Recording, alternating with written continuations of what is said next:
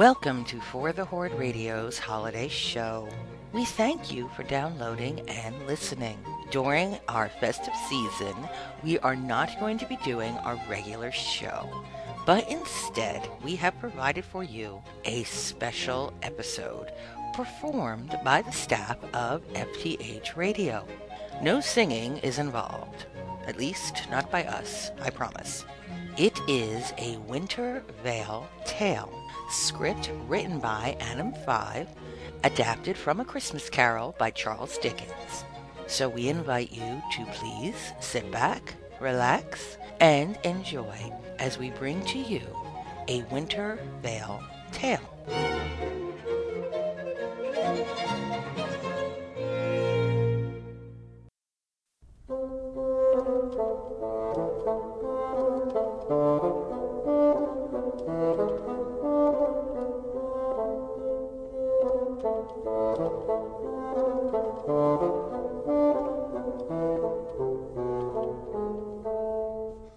Auntie Ed's characters were dead, as dead as doornails. This must be distinctly understood, or nothing wonderful can come of the story I am going to relate. So remember, Auntie Ed's troll was deleted and gone forever. The time and date of her end were witnessed by Viennese Moo, and Viennese Moo's name was good at the Orgrimmar auction house for anything he chose to stamp his hoof on. And it is there our tale begins. The auction house in Orgrimmar is packed with all manner of Azeroth citizens who bustle about and clink the gold in their pockets and signal to the auctioneers. Among their number is an orc male with epic gear who chats with an undead priest. Also present is the sour and embittered Viennese Moo.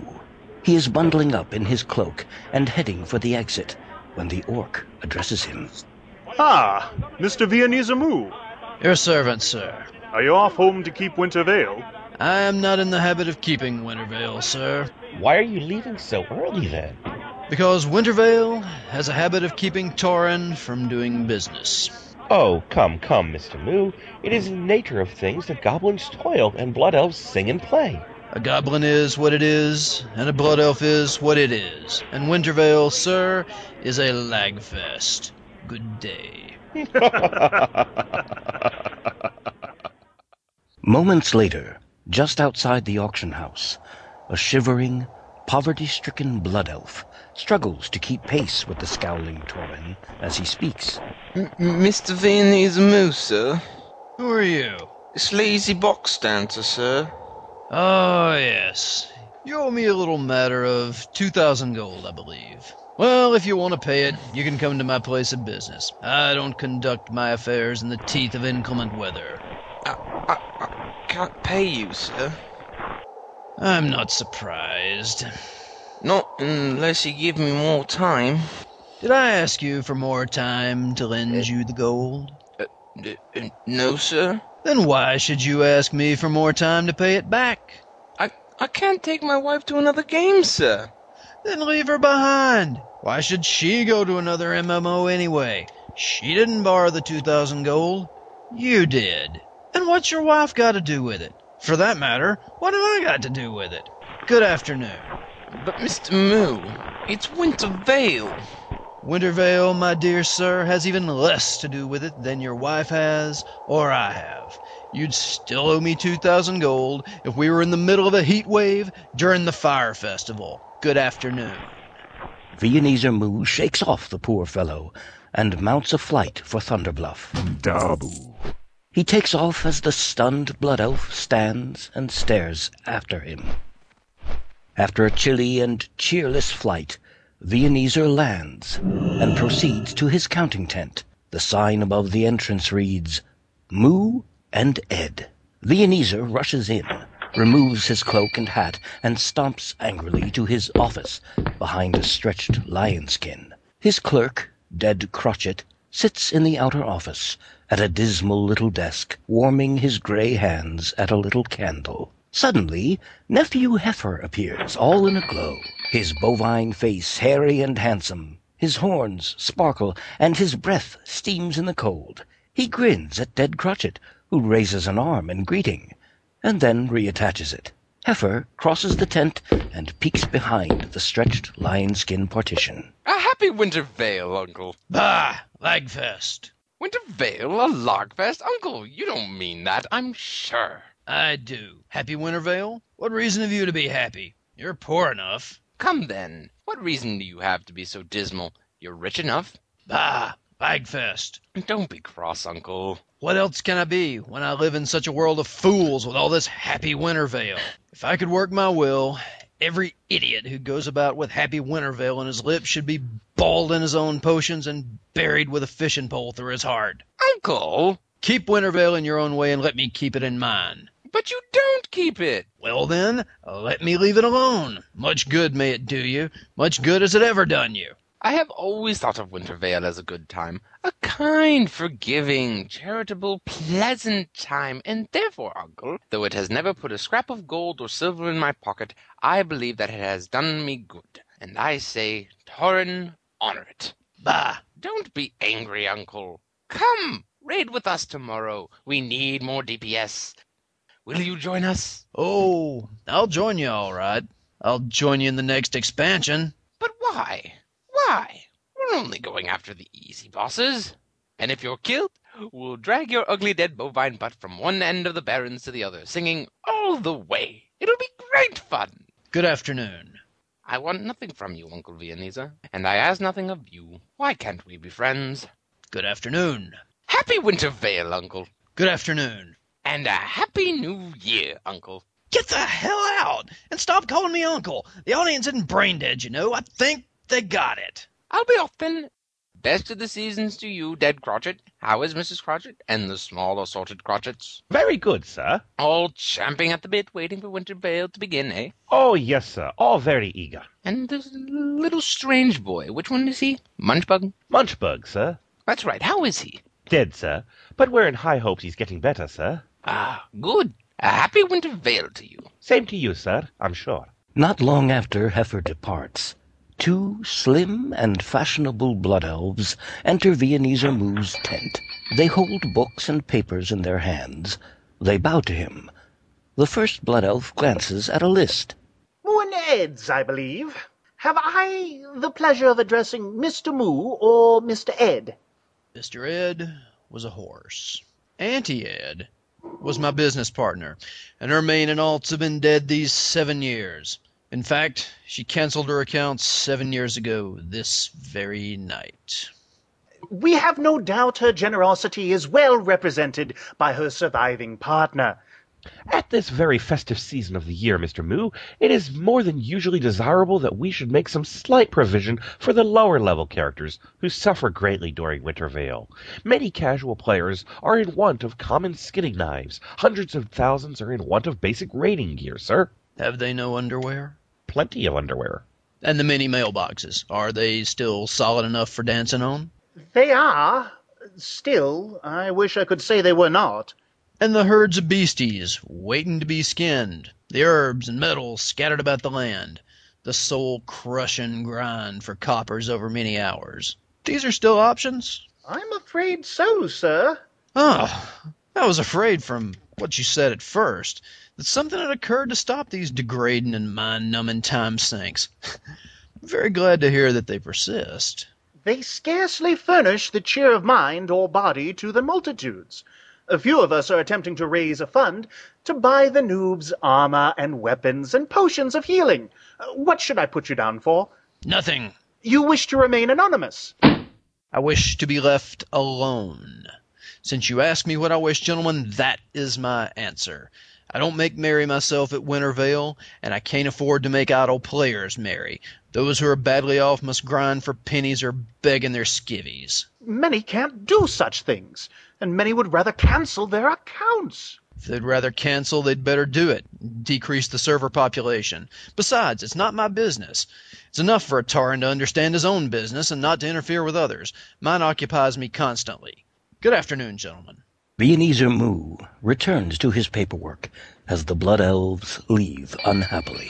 The hours tick by, and the time to shut up the counting tent finally arrives. With a grim frown, Ebenezer closes his books and puts on his hat and cloak as he growls to his clerk. I suppose you'll want the entire day off tomorrow.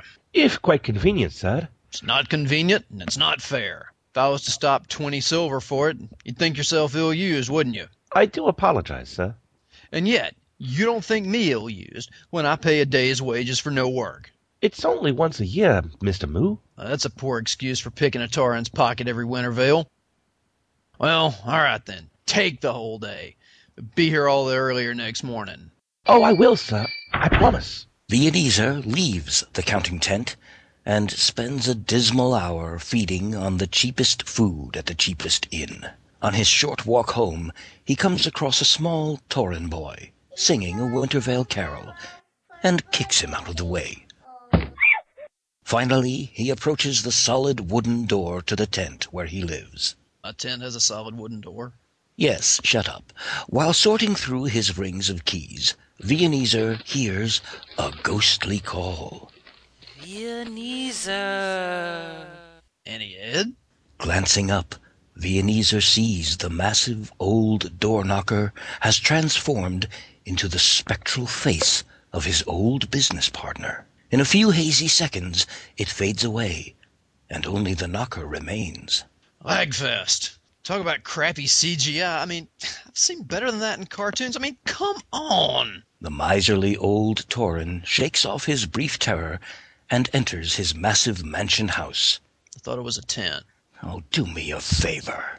You said it was a tent. After completing his evening ritual of bovine bath, making a spindly little fire in his fireplace, and dressing in his sleeping robe and stocking cap, the stingy old Tauren settles in to his comfy chair with a lukewarm bowl of thin porridge. Before he can bring a spoonful to his mouth, a whirlwind of frightening sounds erupts in his room. Thunder, shrieks, and bells reach a deafening pitch. All at once, the doorway he is facing slams open. A horrifying apparition, looking very much like Auntie Ed, stands before his eyes. She is wrapped nearly from head to foot in a chain of dead bunnies. Their ghostly squeaks of torment settle away as Viennese stares in terror. How now? What do you want with me? Much. Who are you? Ask me who I was. Who are you then? Select a category. Yes, Viennese. Uh, ghostly apparitions for 500, please. The answer is this suave and sassy troll spent many years as co-owner of the counting house Moo and Ed and was deleted seven years ago this very night. Viennese. My business partner, Annie Ed. Answer in the form of a question, please. Who was my business partner, Annie Ed? Correct for 500 gold. But you don't get any of it because you're too stinking rich already. Well, then I'm not playing this game anymore. Man, am I dizzy. Ah, that's what I get for feeding on the cheapest food at the cheapest inn. You don't believe in me? I don't. You're just a product of heartburn, an undigested bit of beef, fragment of underdone potato. Try again. Ow! Okay, time out. That really hurt. Ow. Tight-fisted Tauren twit. Do you believe in me or not? Yes, yes, I believe in you, okay? Just don't hit. Stop with the hitting. You made me lose my place. Uh, we're at the top of page. Uh, Oh, yeah, yeah, yeah, I got it, I got it. Mercy, dreadful apparition, why do you walk the face of Azeroth and come to trouble me? Why do you drag that massive chain of dead bunnies? Each dead bunny represents a nasty thing I did, or a good thing I did not do. Wow, that's deep. You get the metaphor? Yeah? Then look at all these dead bunnies! Ah! This is the punishment I suffer, wandering the continents of Azeroth and witnessing the misery I caused, and the misery I can no longer cure. But why should you suffer so? You're always a good troll of business, Ed. Business? Business? The tunes of Azeroth were my business, helping noobs noobs, and raiding with my guild was my business. Farming mats and crafting blues for struggling players. That was my business, not the grubby piling up of cold dead coins. Wow. Well, uh, I don't know what to say, Ed. Sucks to be you. Yeah? Well, listen up, Viennese. I stopped making this chain seven years ago. You should see the massive pile of writhing, squeaking, tormented bunnies piled up around you, squirming and shrieking and gnawing at your shriveled soul. When you finally log off for the last time, you are in for it. In for it? You mean I'll end up like you? Damn straight. You face the crappy afterlife of crappiness. Big time. Oh, tortured ghost, say it isn't so. Tell me what I must do to avoid that dark judgment. You have yet a chance and hope of escaping my fate. A chance and a hope of my procuring Viennese. You were always a good friend to me. Thank you, Ed. You will be haunted by three spirits. Three spirits?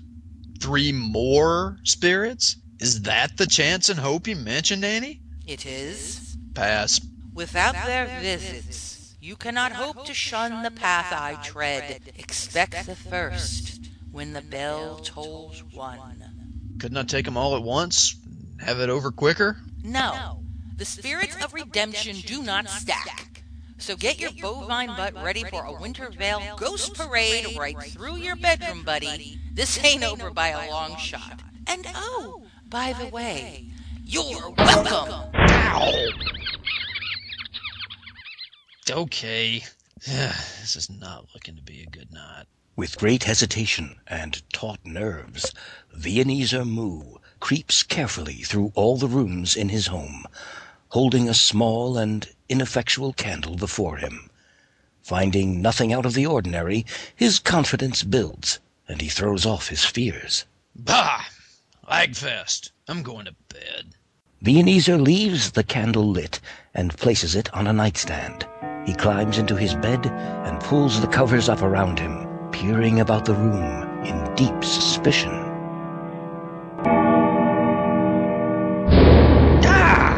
In a flash of light, a figure stands at the foot of his bed. It is a kindly old man in a white robe trimmed with spring flowers. He wears a ring of holly on his head, and above him there glows a bright yellow exclamation point.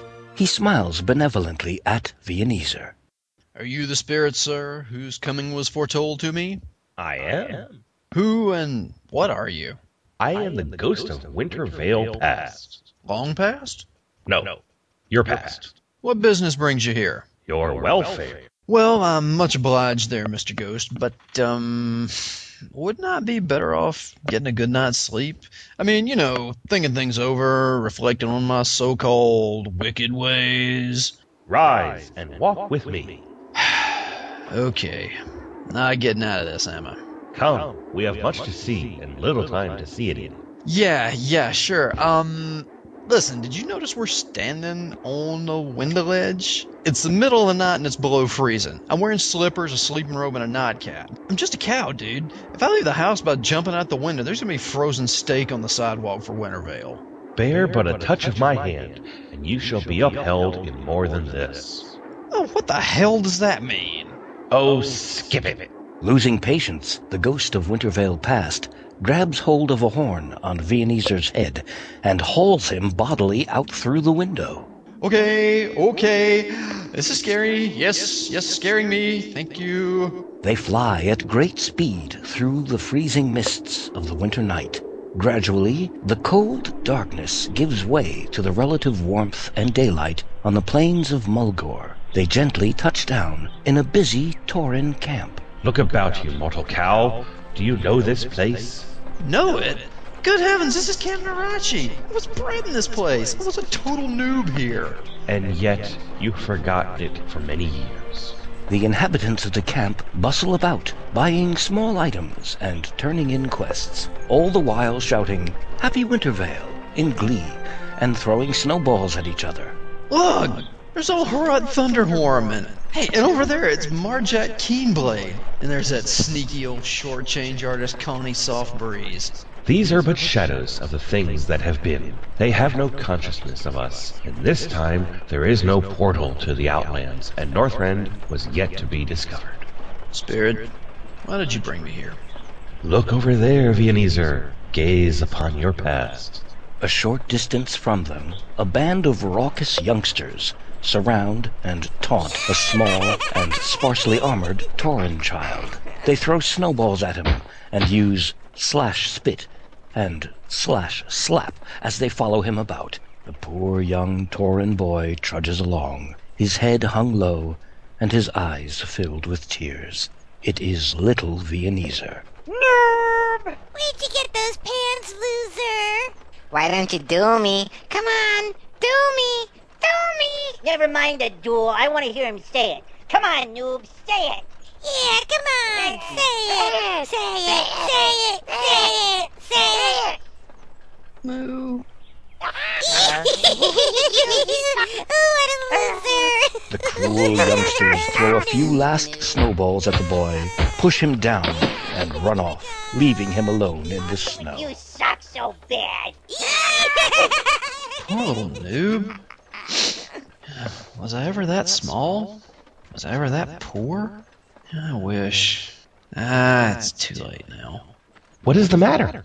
Nothing, nothing. Uh, there was this poor little Tauren boy singing a Winter Veil carol as I made my way home last night. I should like to have given him something, that's all.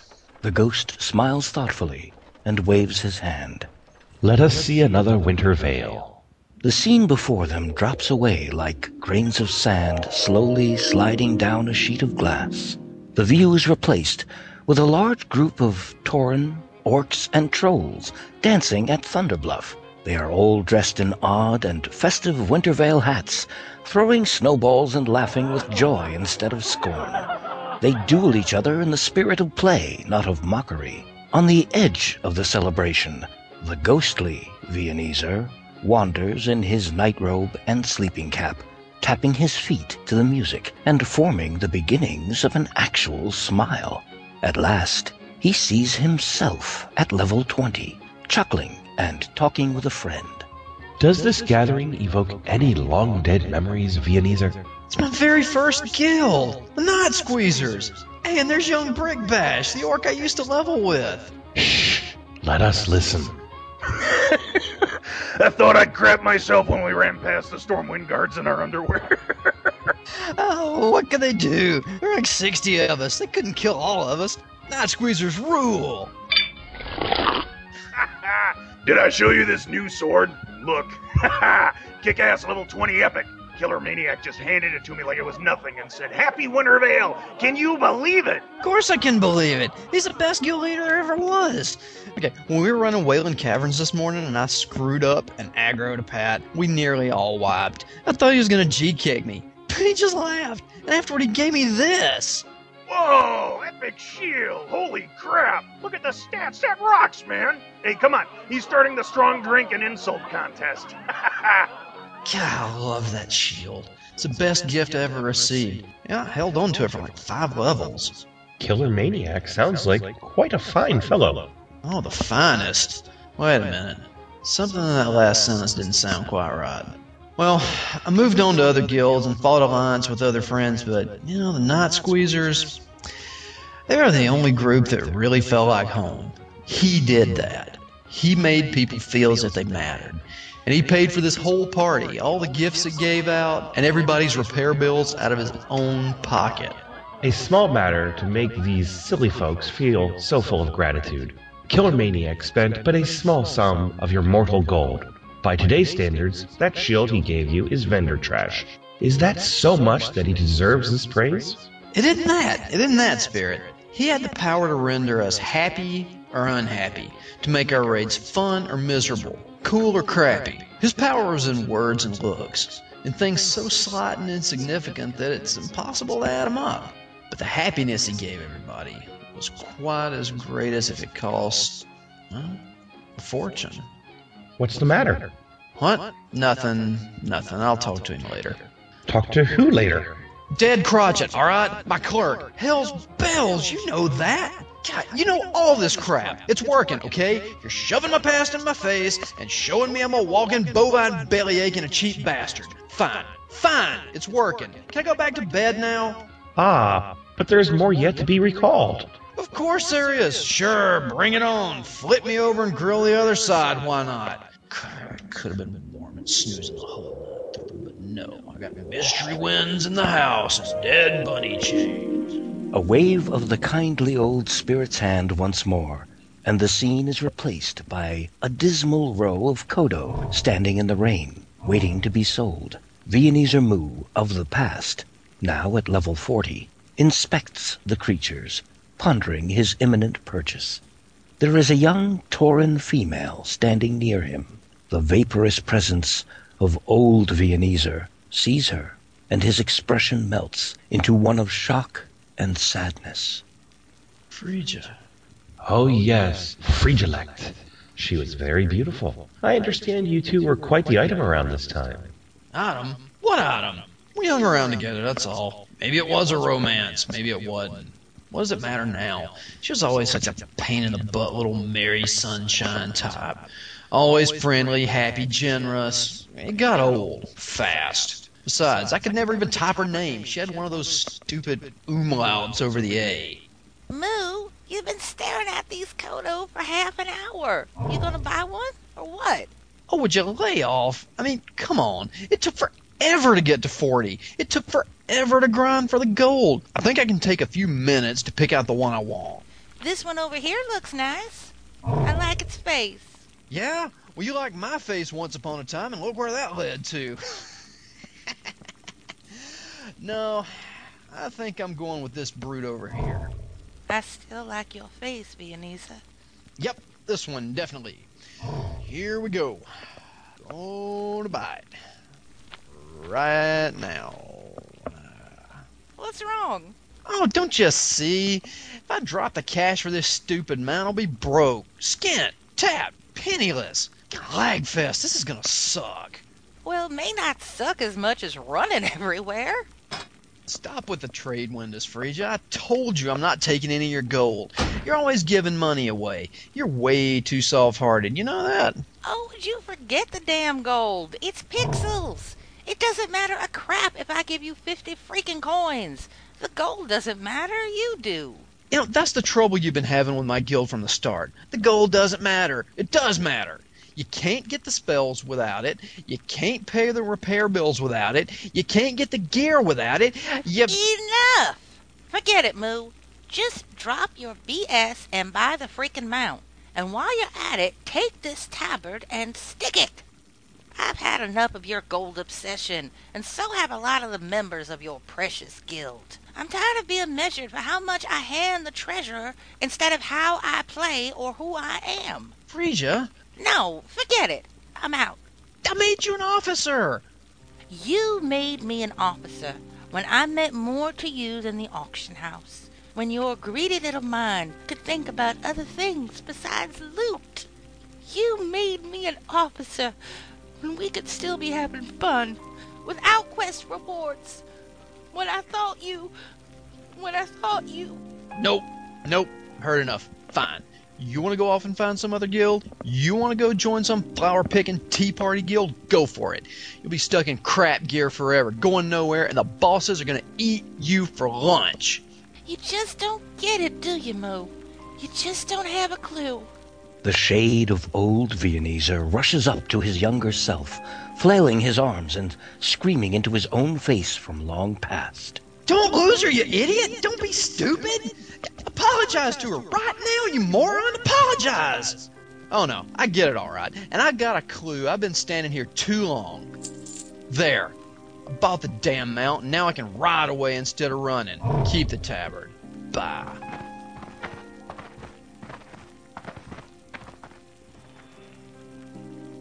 I would have stayed by your side, whether you had a guild or gold or nothing. You made me an officer when you had nothing else you wanted to share with me. Good luck, Viennese.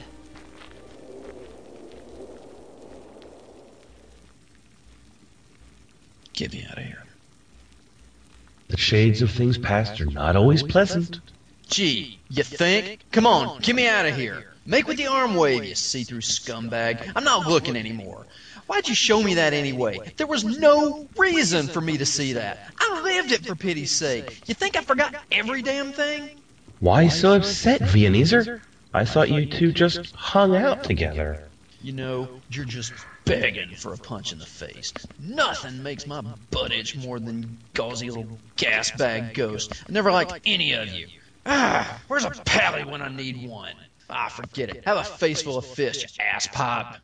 Viennese puts all of his elderly might behind a jab at the face of the spirit, and feels the painful and solid resistance of his bedroom door. Ow! God, son of a lagfest. It's not supposed to hurt when it's a dream, is it? It's not supposed to hurt when it's a nightmare like this one. All right, prayer time. Down on the cow knees. Oh, and that ain't easy at my age. Oh, you gnarly Winter Veil powers that be. Please bring back the ghost of Annie Ed so she can bash my head in with dead bunnies from now till next month. I'll take that over anything you got lined up for me next. You can all leave me alone now. Way past my bedtime. I swear, if I see another ghost, I'm going to open a GM ticket. See if I don't. A golden glow of light becomes visible from under the door of the sitting room outside Viennese's bedroom. It grows steadily, and soon it is joined by the sound of deep, booming laughter. Now what? I got a break in? Busted into my tent. Mansion. Oh, yeah, right. Mansion. Whoever you are, you got 10 seconds to clear out. I got a two handed epic sword and a bad attitude. I'm about ready to kick some ass right now, and it might as well be yours. So clear out. Viennese, Viennese Moo, come in, come in. Upon opening the door, Viennese squints into the other room through a brilliant wave of warm light, and as his eyes grow used to the brightness, he sees a vast and glittering feast. Cakes, roasts, platters of hot delicacies, fruits, freshly baked bread, chalices of fine drink, all that one could wish for in magnificent fresh abundance. As he peers in wonder through the doorway, he can just make out, in the middle of it all, a massive red-faced Tauren, cloaked in warm furs and bright ribbons.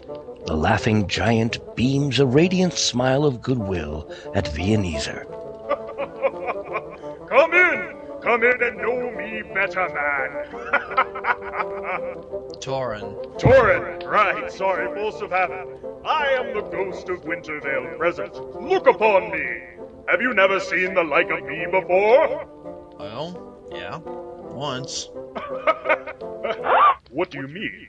When was this? A couple of years back, there was this pie eating contest over in Spirit Rise, and there was this one guy who. had All his right, face- all right, forget it. I don't want to hear your life story. I already know it. My job is to show you Winter Veil present. Most of it you already know. People everywhere are playing games, eating, singing, exchanging gifts, and going on raids like your nephew and his crowd. The people in Azeroth know how to have a good time during Winter Wintervale. But your idea of a good time is to crawl into a hole, eat your crappy porridge, and worry about how much gold you don't get to squeeze out of your debtors. You stay locked up at home all day and count your coppers, looking like a torn toothache. When you sit in the dark all night because you're too damn cheap to light a freaking match. well, I don't have time to show you all those fun, warm, happy things you hate, but I am going to show you something. So let's get rolling. Oh, for the love of. Didn't I just say I don't want. Hey! Ah!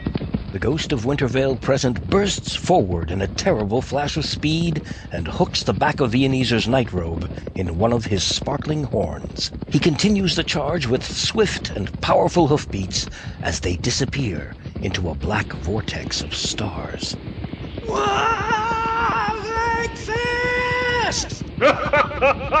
So you've got a bad attitude, eh, Viennese? Well, let's just see if we can't dig that out of you with a spoon. Why a spoon? Because it's everybody's favorite joke from a bad movie. Never mind, have a look at this. Suddenly, they arrive in a dismal field of cold gray dirt and brown weeds. With a twist of his head, the massive spirit flings the dangling Viennese onto the frozen ground. He lands with a thud next to a large dark hole. Excellent. Thank you, Spirit. You know, it's not every night I have the treat of being torn out of my warm house, flown through the freezing wind, and then slammed hard onto the dirt in some strange cold place. Much obliged. Oh, and look, a hole in the ground. I'll be crawling into it now. Good night. Happy Winter Veil. Why, you do have a sense of humor, don't you, Moo? Good, good. But don't be crawling into that hole. It's already occupied. Viennese looks to the hole in the ground and sees the face of an undead woman pop up. She seems worried and apprehensive. Oh, sorry, lady. Uh, uh, I didn't mean to make noise. Didn't have a lot of choice. You see, I. Uh, Dead Cratchit? My word, I swear I was ready to come fetch you home to dinner myself. My, how late you are. Behind Viennese, and some short distance away, his clerk, Dead Cratchit, approaches with a little baby ghoul.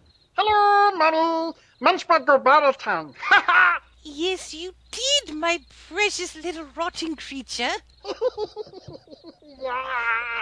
Now you hurry down below and join your brothers and sisters. Dinner is almost ready. Shamble down now, there's a good ghoul. Mummy and Daddy will be down shortly. Dinner time! Dinner time for Munchbug. What in Azeroth is the matter, dear? You look so healthy.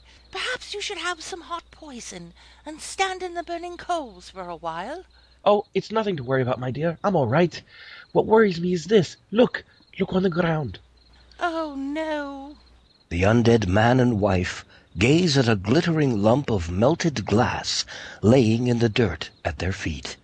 It sparkles and shimmers in the waning light right where Tiny Munchbug had let it drop from his claws. And he just left it there. I don't understand it, dear. Not long ago he would have burrowed through a mammoth to get a shiny thing like that. And today... How did he behave in the battleground? Was he shrieking and pummeling? Did he savage the enemy and smash things? No, he just sat down and pulled at the weeds. Didn't even bite the horses. Another face appears from the hole in the ground. This one is an undead child, nervous and upset. Mum, Dad, his tiny munchbug. Come quick. I just gave him his winter veil present and Yes, yes. What's wrong, Peter? you just have to come see. Something's wrong. The family descend into the damp darkness of the hole. The giant Tauren spirit of Winter Veil present touches Viennese's shoulder, and the two of them melt into the dirt below their feet. They descend into the hovel of the Crotchets. There they see the rest of the undead children surrounding Tiny Munchbug, who sits in his regular spot by the hot coals. They look to their small sibling, eager, encouraging, and hopeful as Mr. and Mrs. Crotchet come in. Mummy, Daddy. Ha ha! Munchbug get present. Shiny, shiny, shiny present. Why, so you did, my little festering scab. A big, beautiful white dinner plate and a rock to go with it. How wonderful for you. Now, what do we do with such a fine gift? Go on, son. Show your mom what a good terror you are, and there's a lad. Oh, Yay! Oh, oh yeah. There now, that's Mommy's little munch bug. Oh. Now let's go in and have a Winter Veil dinner. Is there ice, Mum? Big dirty bits of rotten potatoes? Rotten potatoes for all of us, Peter. And I wouldn't be surprised if we had a lovely burnt frog pudding. Thrall buff us. Burnt frog. Freddy, Freddy, Freddy, Freddy, Freddy. Thrall buff us, everyone. Yes, my little festering scab. Thrall buff us, everyone. What's wrong with the baby ghoul? He doesn't know how to break a china plate? Of course he knows. He just doesn't want to do much lately. He sure didn't seem to enjoy it at all. Why don't they just try again? You know, give him another one. Oh, Moo, you're such an entertaining old idiot. I'm sure they'd love to have an endless supply of crockery to hand the child.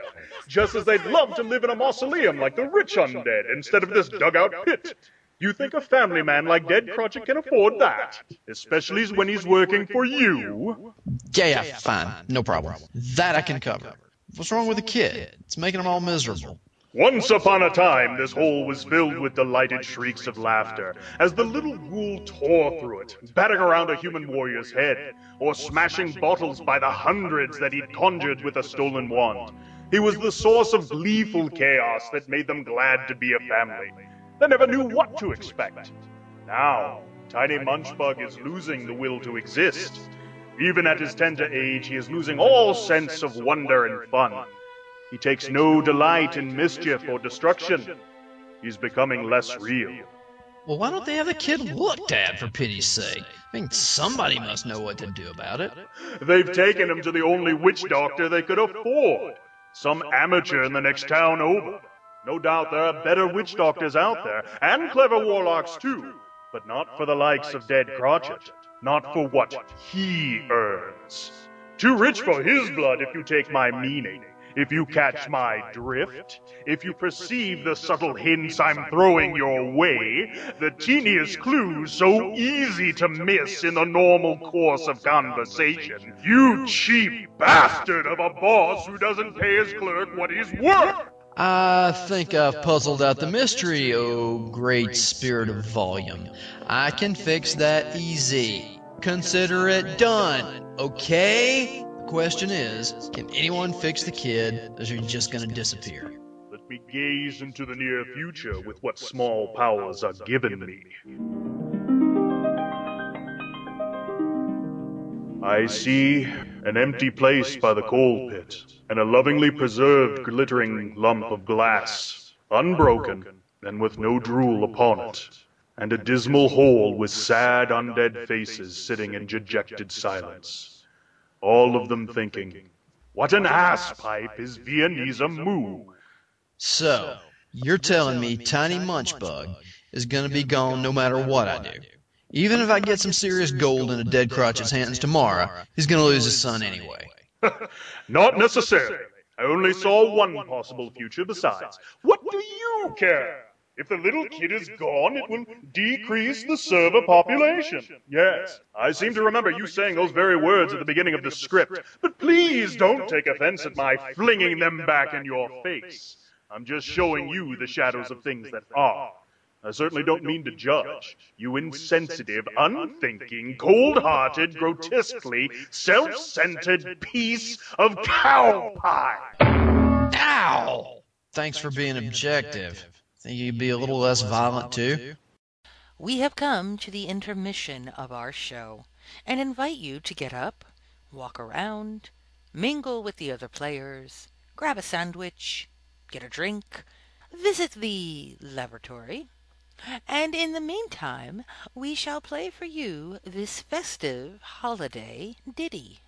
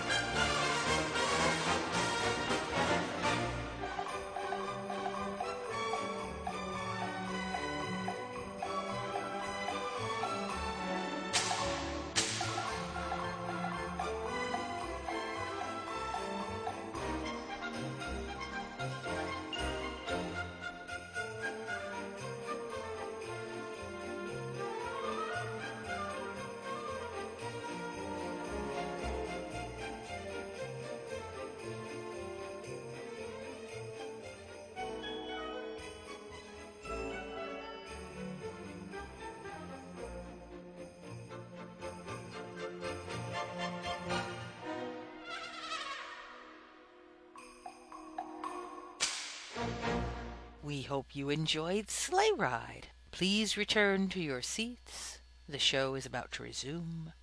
You, you, you there, you. Yes, you, please. Return to your. Stop talking. Turn that cell phone off. I heard it all through the first act. Thank you. and now we return you to A Winter Veil Tale.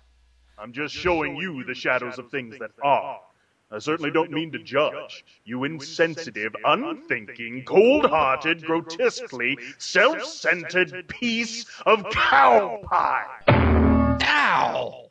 Thanks for being objective. Think you'd be a little less violent too? Vieneser and his ghostly guide slip from a solid rock wall into the furnace interior of molten core itself. They move in for close observation of a party of horde below them. It is Nephew Heifer, his wife, and three of their friends. They are in full raiding mode and standing on a path cut through the boulders and surrounded by lava. Then he said Winter Veil is a lag fest. Who said? My Uncle Viennese, and he meant it too. he got it wrong. Dalaran is a lag fest. Winter Veil is a blast. Be right back. It certainly is. But old Moo isn't going to change his mind about it. And my hubby keeps trying year after year. Why do you bother, dear? I'll never know. No harm a little invite to group. All he has to do is decline. Which he did. Which he always does. The old crab ass. Who's a crab ass? My Uncle Viennese. But I don't care. I've never been able to get mad at him. He's his own worst enemy, and he's the one who suffers for it. Are we going to kick Magmadar's ass or what? Keep your pants on leather. Grogbot went BRB. So yeah, old Moo suffers for it. But I have to say, I think I could endure that kind of suffering if I had his pile of gold. Not that he's likely to make us any richer, that's for sure. Well, what of it? Why should we want any of his gold? So we could turn into him? He never uses it for anything, not even to have a good time. Nothing! He just rots away in the auction house and counting tent year after year. I can't remember the last time I saw him smile at anything. I feel sorry for him. Feel sorry for who? Uncle, Uncle Viennese. Viennese. Oh, so who is he? Like, um, is he your uncle? Back. No offense there, Heifer, but your Uncle Moo is a pathetic nutcase.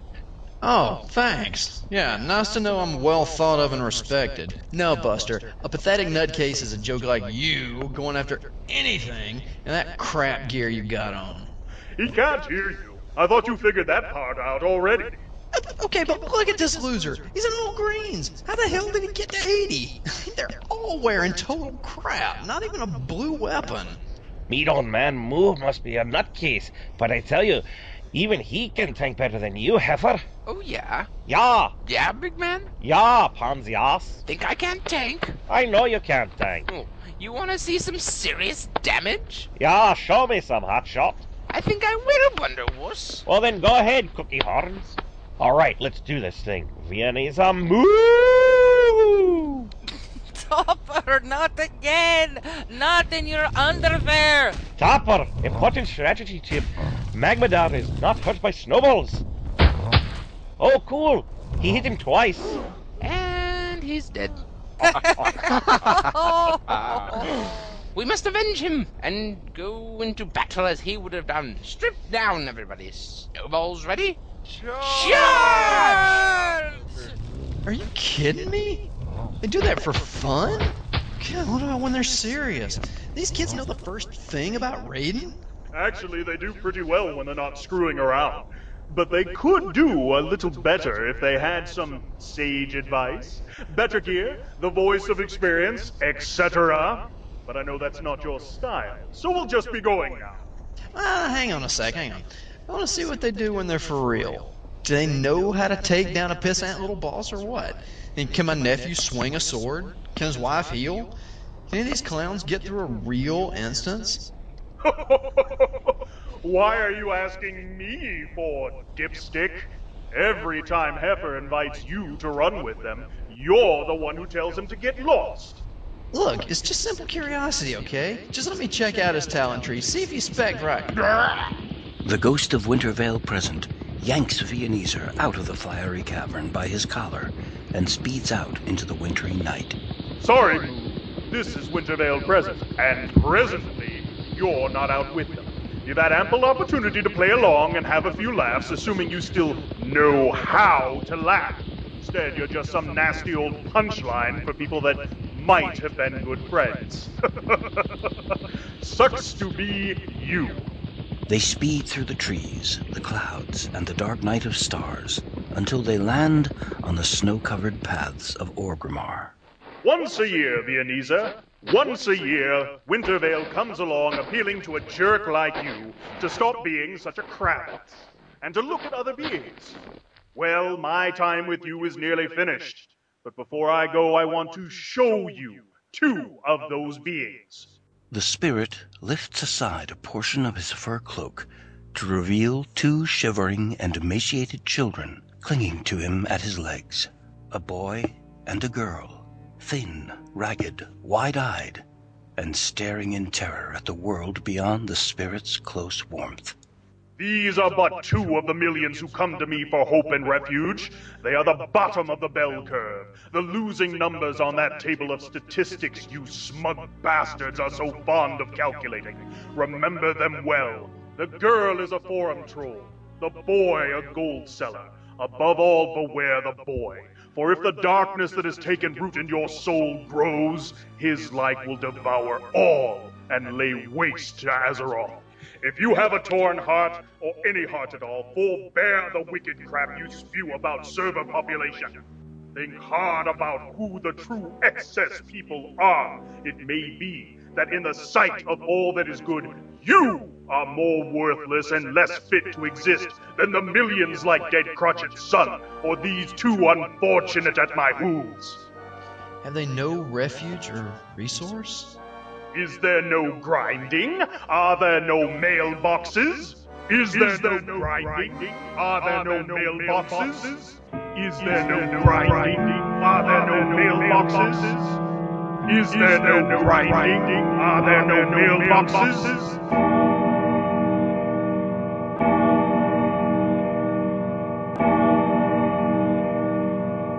Viennese finds himself standing alone in Orgrimmar at 3 a.m. The paths and buildings around him are devoid of life, sound, or even breeze, as if he stood between the passage of one second into the next.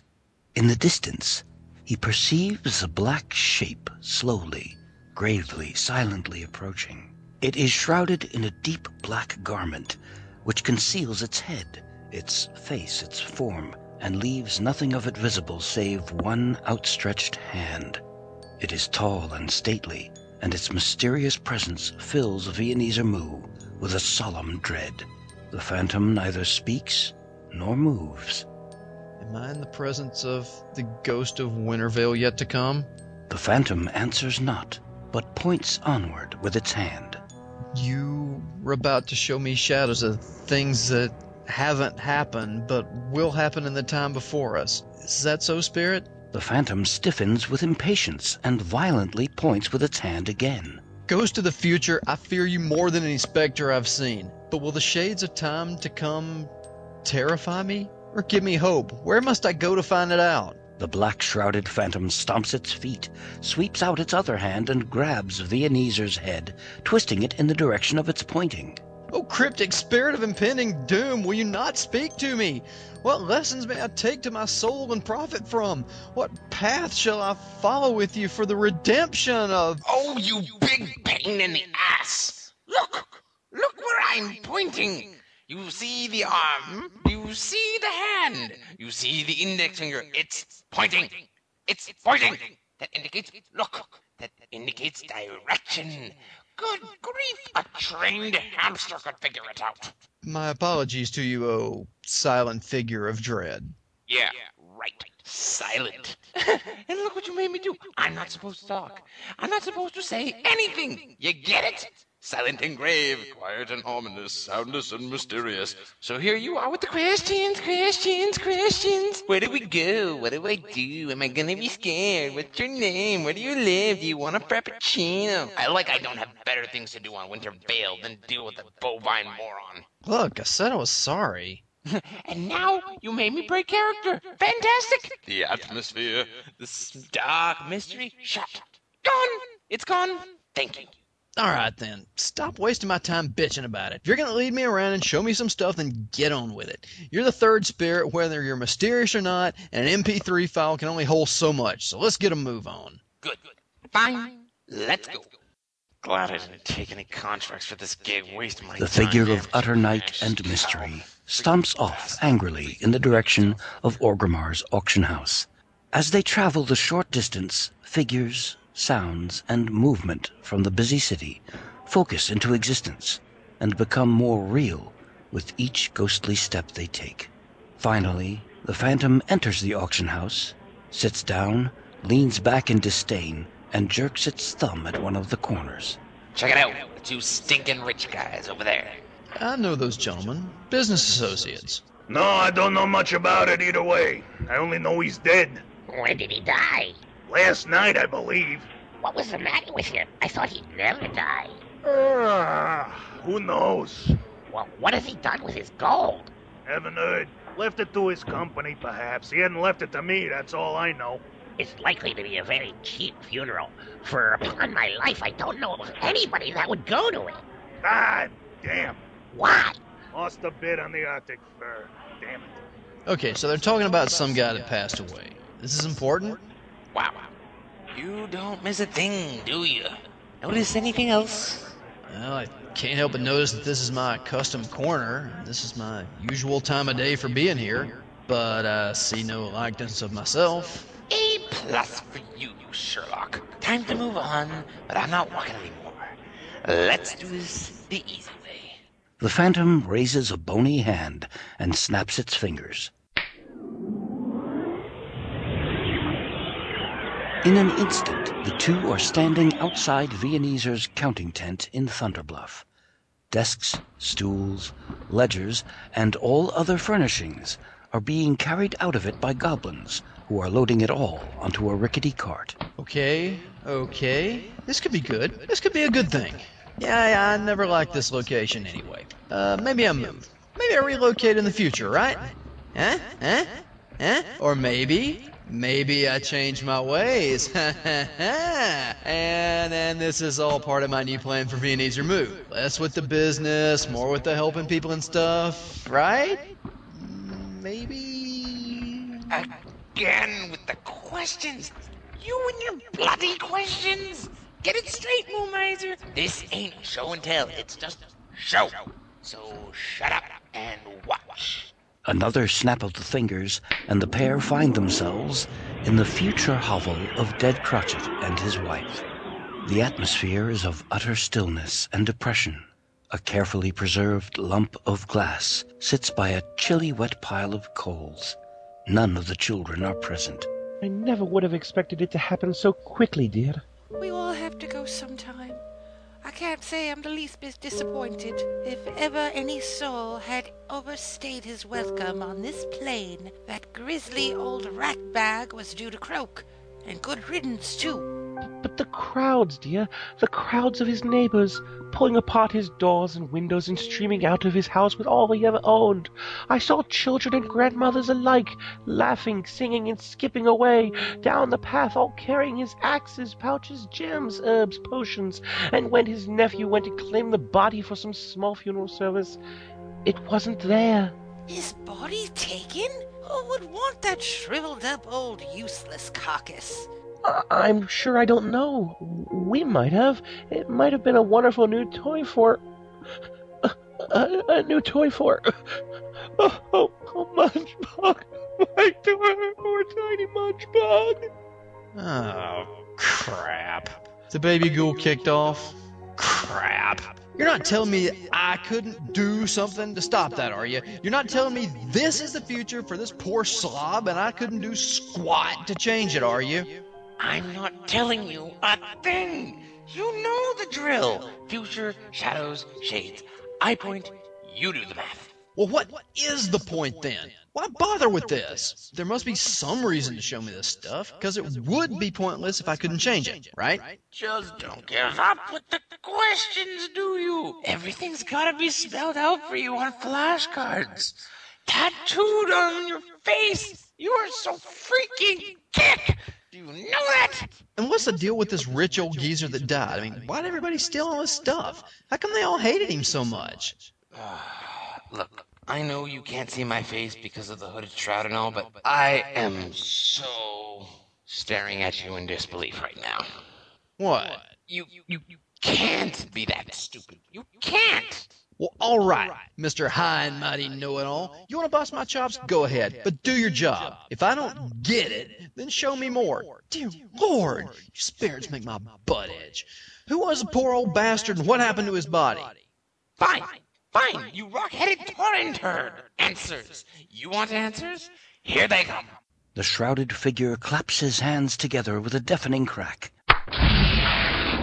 And they suddenly appear in a dimly lit cavern. It is musty, dark, and piled about with disordered heaps of scabbards, quivers, gloves, and bags of all kinds. Nearby, an elderly orc sits in the company of three others standing by her. They each hold a small parcel. What's this? Where in the future's is this? I don't recognize this place at all. Not that it would do you much good, but we're observing the classroom of a school. It's a place where students are supposed to learn things. And what is it students are supposed to learn here? Leatherworking. Let's not waste any time. You've each had a graduation assignment. Let's see your final projects. Here you are, Professor Dilber. Look at mine first. A vinegar bag. Hmm. Well cut. Well stitched. What's so special about it? Any fruit or vegetable you put inside it turns into vinegar. Ten times more sour than any in all of Azeroth. Oh, well done. Well done. Good mystic use of the sauce leather. Just the kind of thing to expect from that old Tauren fart. You graduate with a B plus. Next, you. What have you got? Coin purse, Professor. Let's see it. Hmm. Stitching okay. Cutting a bit sloppy, but what's special about it? Can't get the coins out. What? Speak up. I can't get the coins out, Professor. Any gold put into it is wicked hard to take out again. Good for the savings, though, I guess. Isn't it? Aye, good for the savings, and perfectly logical considering what it's made of. But look here, lad, no one will buy an item like this. Folks will want to get at their money, not lock it in a stingy leather. you graduate too, but only with a C. Next, you. Finally, what have you got? A whip, Your Honor. A long, vicious cat o' nine tails with a painful sting and a nasty loud crack. Ooh, that is nice. Well braided and nice tanning. What's special about it? Poetic justice, madam. It's poetic justice.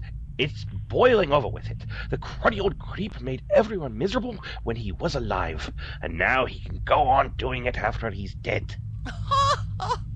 Excellent! Well done! Well done indeed! Full marks! You graduate with an A plus! Who'd have thought it? Three whole graduating projects out of one disgusting old cowhide.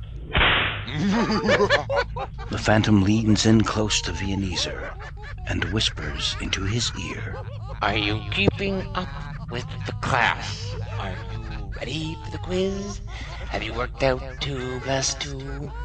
They stole the old guy's body to skin it and turn his hide into class projects? You have got to be kidding me.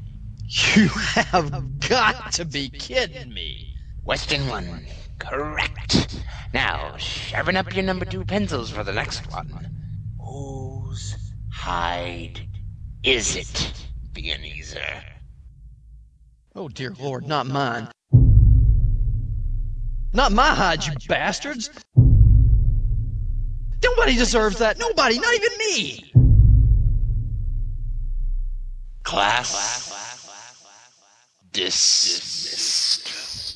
The phantom of Winter Veil future dissolves into darkness as Viennese lunges at the orcs, trying to take away their gruesome works. Give me that bag! Give me that coin pouch, you sick little creeps! Help me! Spirit! Spirit, where'd you go? Somebody help me get this whip! I don't want to be skinned! I don't want to be skinned! Give me that whip! Let go of it!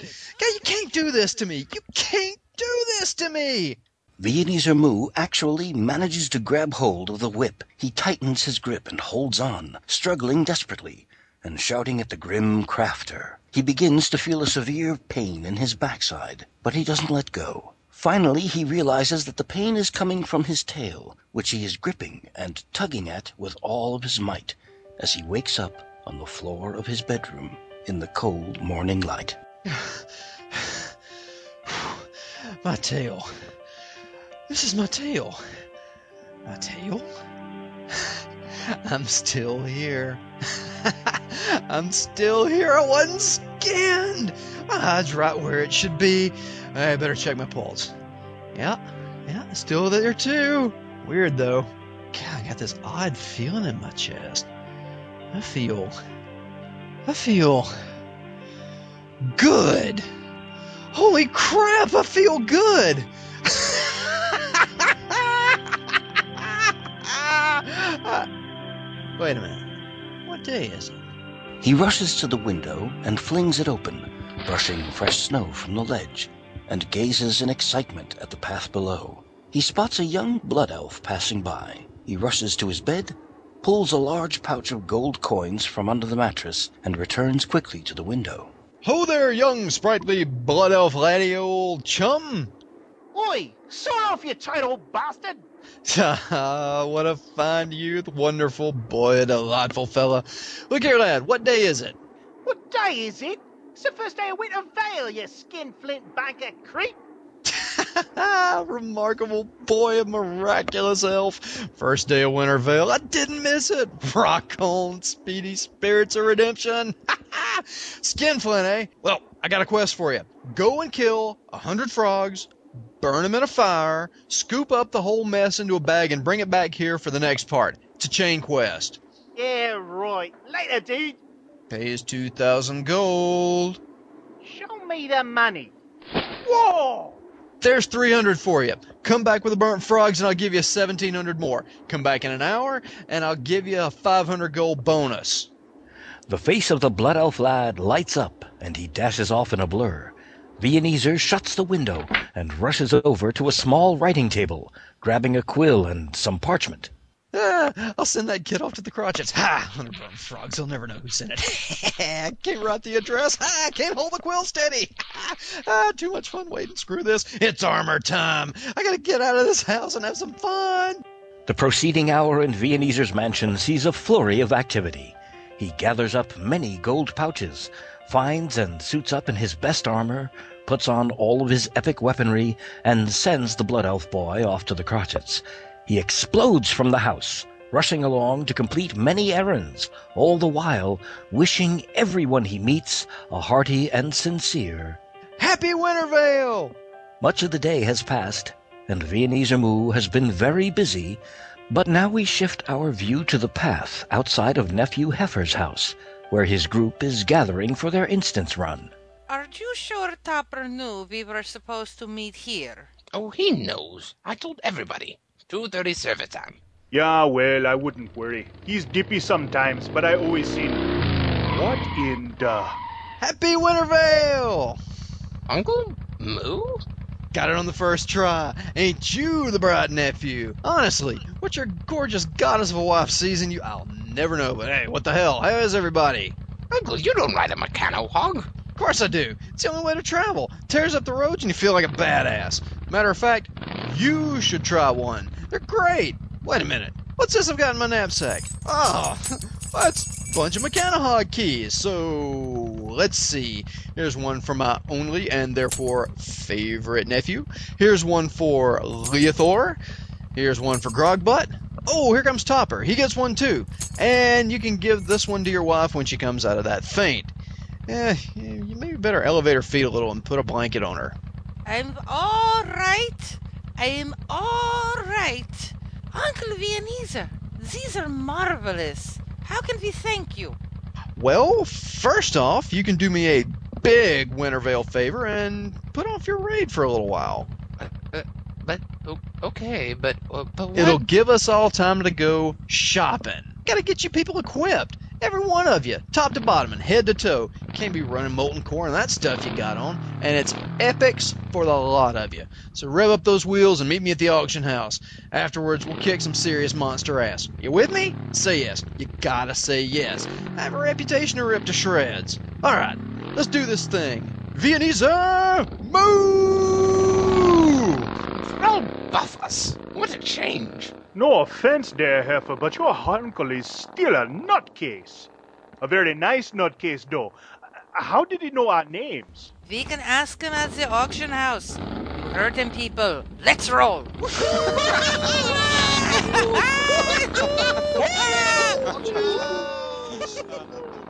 like crazy. Watch me hit that gnome. It was a hectic first day of Winter Veil, but Viennese lived it and relished every moment of it. He feasted and sang and danced and fought mobs as if his entire life had led up to that one day. At its close, he bid a last happy Winter Veil to his new friends and went home and slept like a child. The next morning found him back at his counting tent, bright and early, earlier than dead Cratchit. He paced back and forth, waiting eagerly for the arrival of his clerk, occasionally peeking out along the path to see if he was coming. Around 9.20, Viennese spotted the poor, hurried, undead man rushing nearer. He ran back to his desk before Cratchit reached the entrance and began scribbling into a ledger, putting on the meanest face he could muster. Quietly, stealthily, Dead Cratchit slipped into the front office and darted over to his desk, grabbing hold of his quill and attempting to get caught up on his figures, writing faster and faster, as if he could overtake nine o'clock, when suddenly... Dead Cratchit! Step into this office, if you please. Now then, sir, just what do you mean by arriving for your duties at this time of day? My apologies to you, Mr. Moo. I am behind my time. It will never be repeated, I assure you. I'm afraid I, I was making rather merry yesterday, and. Enough! No more excuses. I don't want to hear it. Put up with this lax attitude of yours every single Winter Veil, and I won't suffer it any longer. Therefore, I find I have no choice but to raise your salary. what? What? oh my god, the look on your face. I've never seen such a ah hell.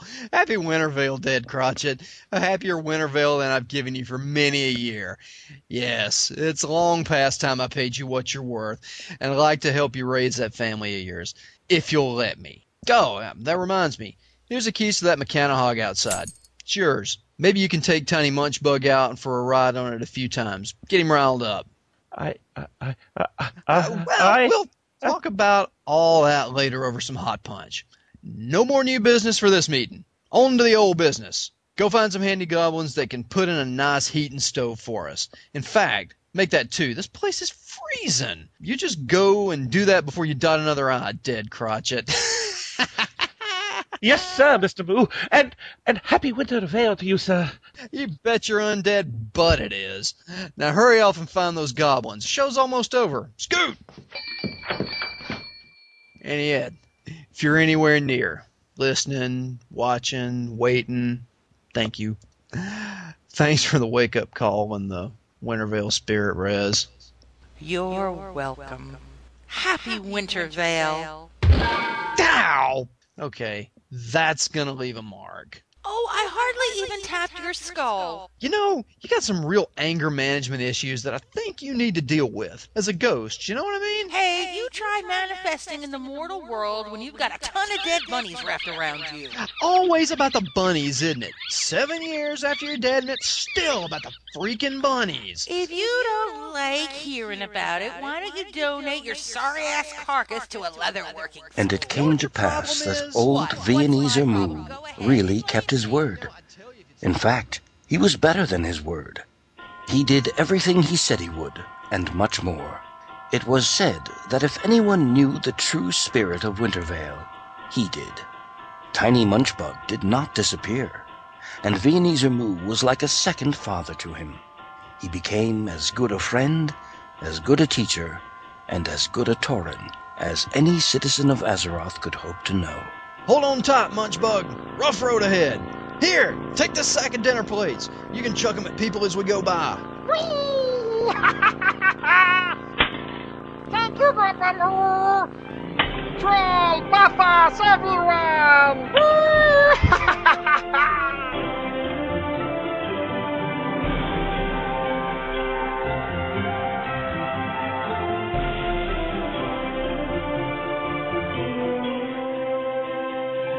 Winter Veil Tale. Script written by Adam Five, adapted from A Christmas Carol by Charles Dickens. Viennese Moo, performed by Big V. Ghost of Auntie Ed and other assorted roles, performed by Auntie Ed. Spirit of Winter Veil Past, Dead Cratchit, and other assorted roles, performed by Grandmaster Z. Spirit of Winter Veil Present, Munchbug, and other assorted roles performed by Thunderstep, Spirit of Winter Veil Future, Nephew Heifer, and other assorted roles performed by Zog of XP, narrated by Adam 5. Music selection, sound effects, editing, and all post-production work done by Auntie Ed. We hope you enjoyed our holiday show, and from all of us here at the staff of FTH Radio, we wish you a very happy and safe holiday season and a very happy new year. And how is the poor little babushka this morning? I've I been have- rotting in ground. I can I am good as rotting flesh can be, and you worried about blue? Madam, I've been blue for half a century now. It's not exactly the prettiest thing to look at, but there it is. I know pinch your cheek, it might come off in hand. Yes, it's probably for the best. We I will think. do entire script in the bad Russian accents. This will Yes. be wonderful. No, it Yes. won't. Uh, if you're not talking, please mute yourself so we don't have, well, like Zog right now, um, munching away. Or the As we're- Christmas ornament behind me that will play a song every hour on the hour. I'm not really sure where it is. It's on the tree somewhere. Why All not right, just well- unplug the tree? Dude, we the tree pick it is up- unplugged. The ornament's possessed. I can't do anything about it. I put it in front of the portal to hell. There's nothing I can do. Here you are, Professor Dilber. Look at mine first. A vinegar. baby. Well, a couple of years back, there was this pie. Is that an ice cream truck? I think that was. the No, that would be the ornament. As long as we're stopped, can we take it back to uh, from uh, uh, uh, Tauren, right? Sorry, Force of Habit.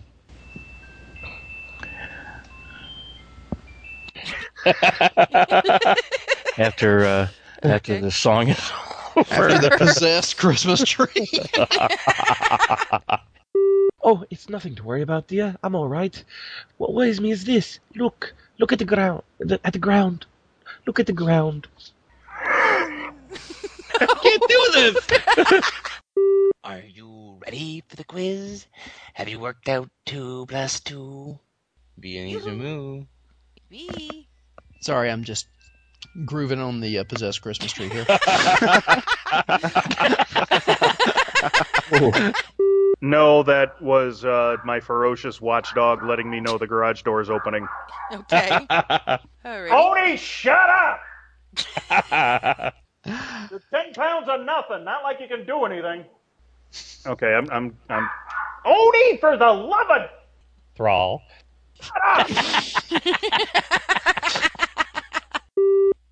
Uh, what a loser. Noob. He probably for gold. You always beg for gold. You always beg for gold. for gold. Augur would kick your butt. You suck so bad. God, you guys suck. no wonder I'm a mean, twisted old cow bastard. Sons of bitches.